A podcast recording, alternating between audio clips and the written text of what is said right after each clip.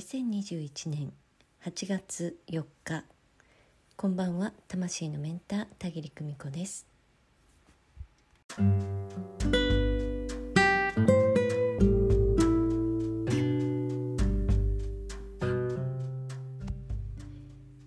今日はね音の話をしてみたいと思います。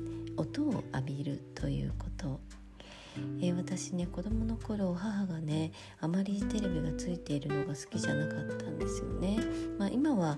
まあ、一人になって、まあ、父と二人暮らしですけれどね、え、別々の部屋でそれぞれが好きなテレビ番組を見たりラジオを聴いたりして過ごしているようですけれど、まあ、平和な状態をね保っていますけれどもね。えー、子供の時ねあの学校から帰ってくるとシーンとした部屋で母が縫い物なんかをしているということがよくありました。どうしてテレビ見ないのって言ったら、えー、もうなんだかテレビがついていると落ち着かないからなんていうふうに言っていたことを思い出します。その時はね私は特に何も思ですけれど、まあ、だんだんと学年が上がっていってねある時まあ中学生ぐらいでしょうかねあそういえばテレビがついている時と消えている時家の中の音が違うなというふうに肌で感じていました。私たちこのお耳を持ってねこういった音声配信を聞いているんですけれど実際にはですね、えー、耳だけではなくまあ、肌全体でね音をキャッチしているという状態が起こっています。さまざまな周波数をね肌で感じている、うん、で、えー、耳に伝わってくる周波数帯というものがね、えー、実際には、えー、耳の奥に届いて、えそしてね、えまあね言葉や音楽やさまざまな音となってね伝わってくるんですけれど、え実はそれ以外のね、え周波数帯も全て肌でキャッチしているというような、え状態が起こっています。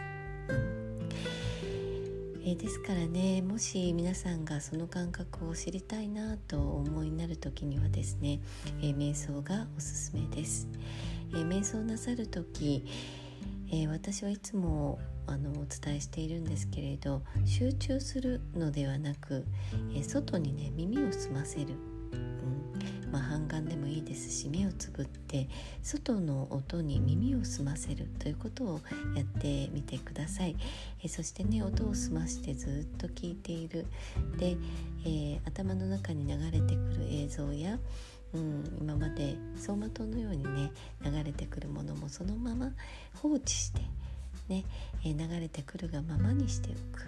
えー、耳から聞こえてくる音もそのまま、え聞いている状態。するとですねだんだんとこの皮膚を隔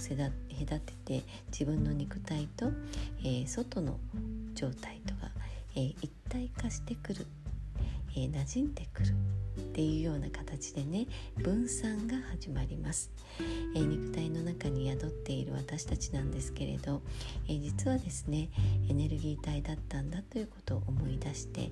え、肉体を通した外の世界とね一体化して分散していくという状態が起こってきます。